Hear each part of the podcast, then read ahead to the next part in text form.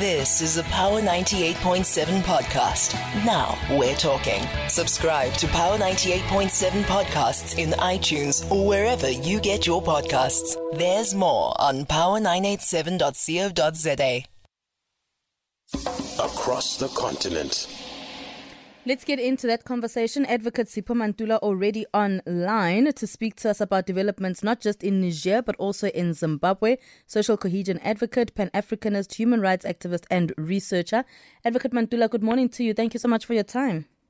Refreshing morning to even to your listeners, Jambo Africa. Now, I'd love for us to start with Niger, but I think let's start with the latest developments in Zimbabwe, right? ZANU PF winning those elections? Is it really a matter of, well, we expected it to happen?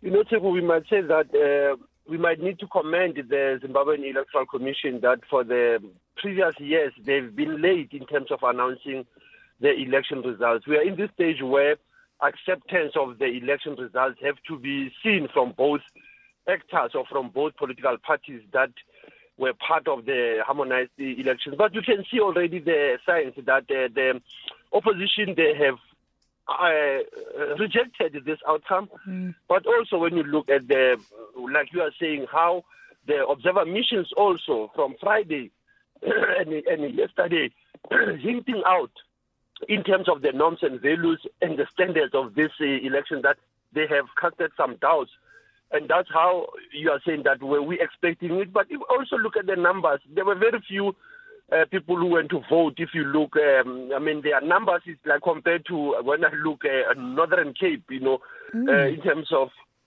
population, you know, we're talking of 6.6 million people who were eligible to vote, but out of 16 million, and we have a diaspora vote that has never happened in that country.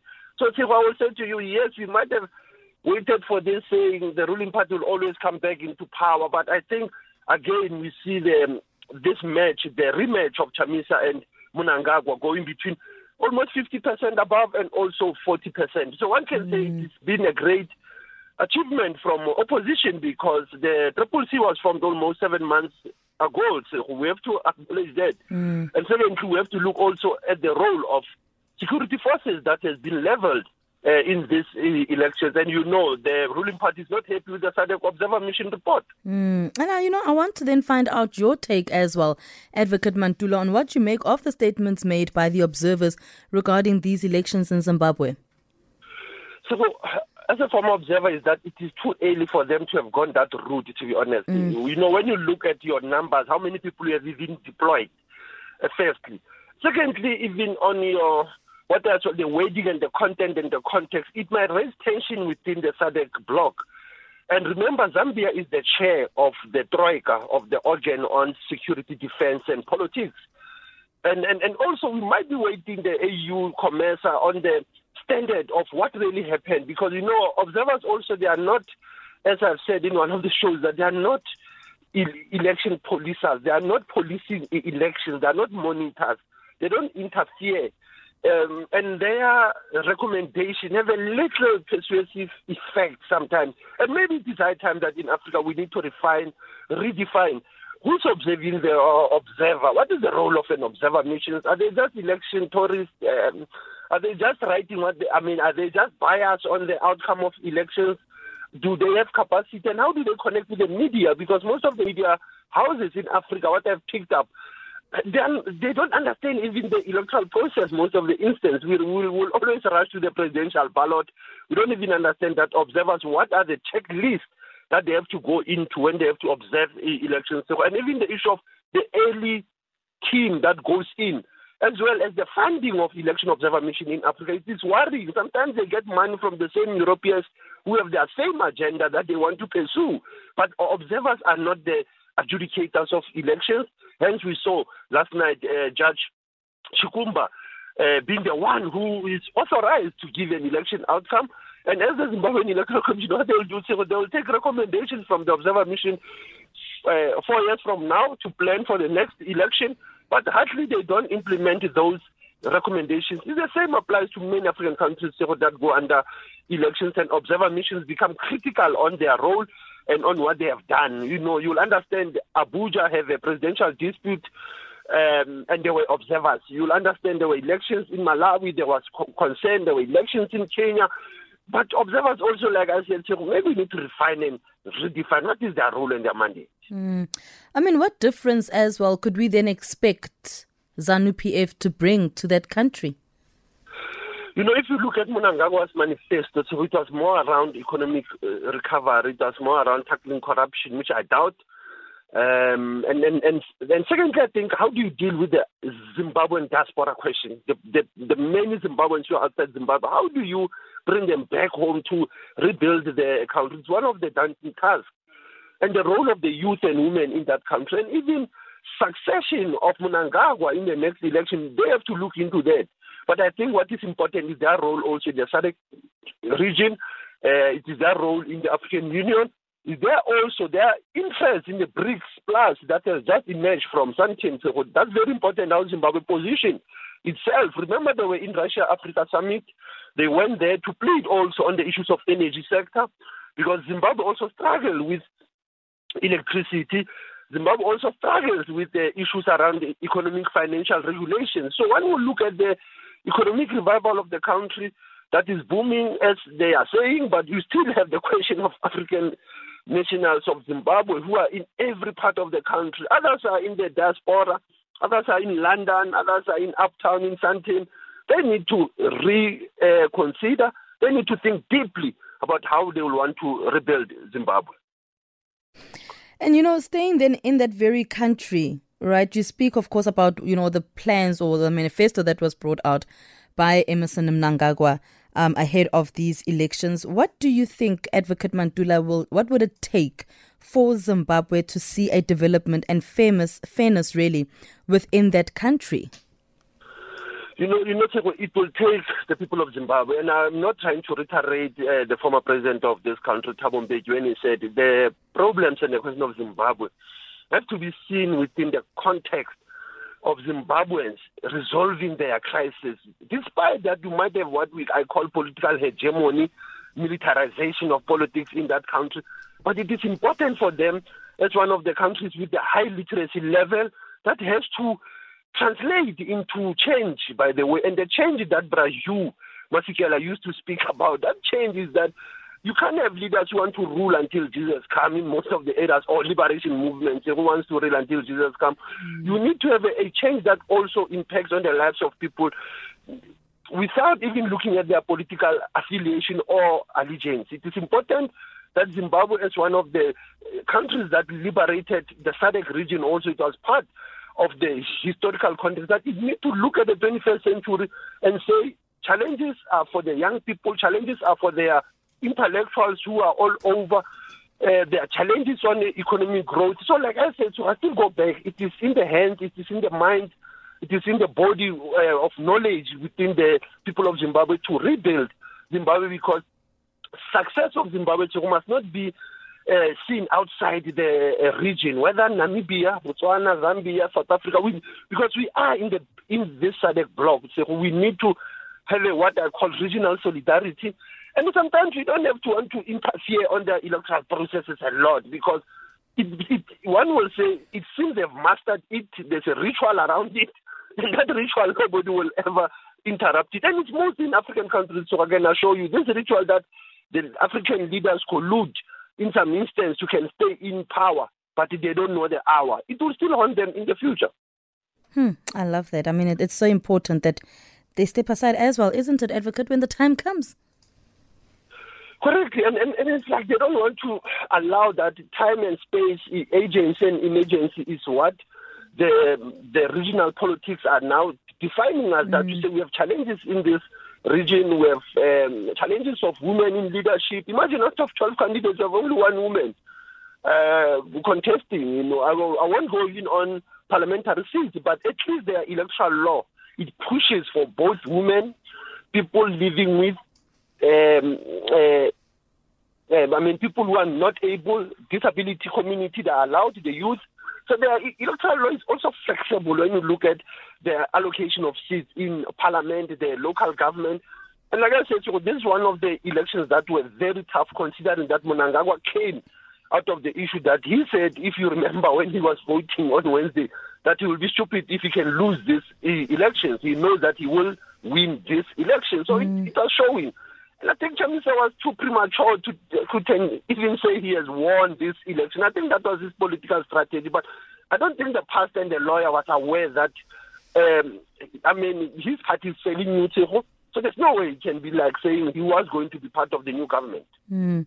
I mean, I'd love for us to stay on what's happening in Zimbabwe, but let's just then shift um, gears and go over to Niger, where the African Union has suspended Niger. What are the, implica- the implications of the suspension, advocate? The implication in some instances that we don't have a voice in the AU decision making table. Um, and also is that the AU, as it has done with Sudan before, remember it has done with Sudan before, mm. it has done with Mali, uh, Guinea Conakry. But I, I don't think it was a good move again. Let me be critical on it once more. I don't think AU, I think it's late. It's been, it doesn't follow the events. It's like they have been overtaken by events. I don't know. I know, I know we are sitting in that panel, by the way, as, as South Africa, the chair on peace and um, peace, uh, the Security Council of the AU. I don't know what informs you to think that suspensions, sanctions, they bring a peaceful resolution to these military coups in, in Africa. And secondly, if they have to look at what ECOWAS has done, ECOWAS tried. It has put sanctions. It was trying to even uh, close the borders. Um, and, and you can see that it's either the AU loves to be in the Twitter streets, to go on social media and, and say we do condemn the coup, we will even do this. But I think they don't understand the nature of what's going on in the Sahel region at this moment. And it has erupted as as as as early as Chad, as early as when Mali went on, Guinea Conakry went on, Ouagadougou went on. You know, so I, I think AU sometimes it's like it's led by people who say, well, I don't know whether their signal, their data, is it really connecting with the Sahel region? And so, you know, when we then also look at the importance of Niger's effective restoration advocate um, over constitutional order, it is important that they at some point come to, you know, a pause, isn't it? And actually also think about the people um, in Niger and how this coup is actually affecting them. No, no, no, correct. But remember that others said it was not a coup; it was just regime change. Others mm. they have they have uh, redefined this coup now. They are they are now saying, but this was not a coup. It was just to change the government because we saw that our president was moving towards France.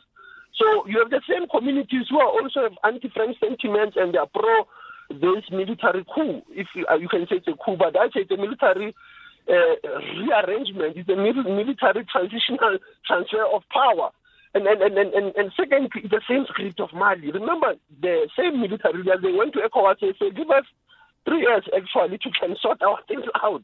So mm. this show you again that it appears that the new military leaders in the Sahel region are also seeing the impact of the former colonizers and the issue of the uh, exploitation of the natural resources in the Sahel region. I think we have not gone deeper to understand the, this current crisis in Niger and the Sahel region, why these coups have erupted once more. Is it also the impact of the foreign powers that have an interest in their natural uh, resource? Is it also militarization by foreign powers claiming to be doing capacity building training?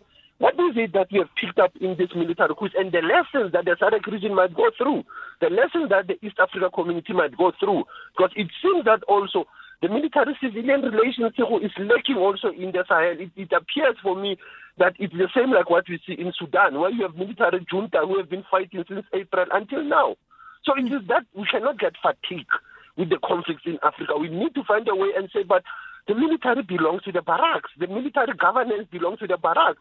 They cannot find themselves in the uh, in the government uh, of offices claiming to be running. But again, the military deals with two things: how military coups have been forged. They've got authority, they've got power, they've got access to the arsenal. Mm-hmm. That's how they are so cohesive. And I've said it before, so they use three things just why, how, and when. Why are we taking over the government? Is for pure governance. When is is the is the period when they take over the government, and and I mean I mean the how part is how they are going to orchestrate it actually, and the when is the period that we are finding ourselves in in the Sahel region. Mm. And Advocate Mantula, you know, when we look at Niger's current state, where it is now, what do you make of where they are now, and what will it take for it to be restored, for peace to be restored to that to that country? One, one will assume that the, um, the military leaders are open for the talks with ECOWAS. Probably the national dialogue will be key amongst the actors in, in Niger and the, and, the, and the region. And I think the restoration of opening their borders is very important that we should consider. Hence, we saw during the week uh, uh, was sending trucks of food. So I think the ECOWAS have to revisit their um, uh, sanction. They have to think even the issue of military intervention, that silencing of guns in Africa, what does it mean also? That, do we mean that military intervention will resolve this crisis? And, and then also, I think the AU, as we have begun with the AU role, the, the, the role of the AU Peace Security Council must be understood to also deal with the national challenges of Niger. And I think Niger is trying to also move uh, out many embassies as we are looking this week. They've been uh, uh, saying many embassies must shut down, like from Germany, USA, Nigeria, as well as France. So you are seeing a tension, what they call diplomatic row and a diplomatic feud that is brewing now in terms of now uh, expelling these uh, uh, embassies because they are also representing another narrative of trying to change the minds of the military leaders. So it means that the military leaders They've appointed the cabinet, they've put a prime minister. So it seems they've moved fast. The same like in Mali, the same like in Guinea Conakry. So for, for us is that the region and the continent must start to refine the role of the military leaders in the continent. That's a future uh, topic when, for, for the African leaders and mm-hmm. ECOWAS to look at the role of military leaders and the civilian. How do we relate? And the media, in terms of reporting, all these hot spots. I, I, I get worried sometimes when our African media doesn't capture the essence of what is the deep seated, what is the essence of all these military coups. They will sometimes become biased and not understand that there are hidden hands in African coups, there are hidden voices in African conflict. Let's take a call from Mpo in Randfontein. Hello, Mpo. Oh, Mpo. Morning. No, I, Morning. I just want to underscore the point made by the doctor that uh, to under, to to just suspend every time membership of, of, of those who are, have gone militarily might not help the situation. So I agree with you. But I want to check with him if he could answer this question. If the masses of the people, like they did in Niger, support the military intervention, mm-hmm. would that be legitimate enough to to allow transition? Because it's not like uh, the people are against the military. And, and I know that perhaps coup, coup d'etats are not a good thing, but but the legitimacy of the people who says, you know what, we feel the pain that the West is taking everything from us. Uh, and and we can't afford to be poor, and these guys on the other side become rich, and the minute the, the, the democratic government support the West, we want to take over. I mean, this is how the young people are born to, to change situations, and, and therefore, why would I? So the question is, yeah, talk, explain for me, wouldn't that be legitimacy enough that the people, because uh, Che Guevara once said, let's check where the weight of the people is. Yeah. If the, the weight of the people says, no, we are here, we, we support this, let's go with the weight of the people. All right, Mpo in Randfontein, thank you so much. Advocate Mantula? So the I think point is, is very correct. We need to always restore the the voices and the interests of the communities and the civilians. But we are struggling with Sudan. Let's let's look at Sudan as the case in point. For us even to install a civilian leader is also to de uh, militarize the power of the military in the state power. That's what is very critical. And secondly, what Mpo is saying, yes, the, the communities are in support of this military regime change, but also I think there is a fear also among the community to say, but are we capable? Hence, you'll have opposition claiming that yes, let's change constitution now, let's go for the elections. But that's where it is also delayed because there is economic resources that are at, at play also. Yes, so I fully agree with important, but this issue of understanding the military coups in Africa must also not be waged by the military all the time. So it also relegates the role of the communities to say, but is it through the bullet or the ballot? Freedom must come. It, mm. it, it, it, it, it is going back there to say, yes, we need to restore constitutional order, but we need to Africanize our constitutions and our governance so that we don't end up with this military coup. So we have almost two 210 military coups in Africa since 1960 mm. until now. But we, we have to decipher them to say, but what are the push and the pull factors, and where do we restore the role of the communities of practice and the, the ordinary opposition? They have uh, rejected this outcome, but also when you look at the.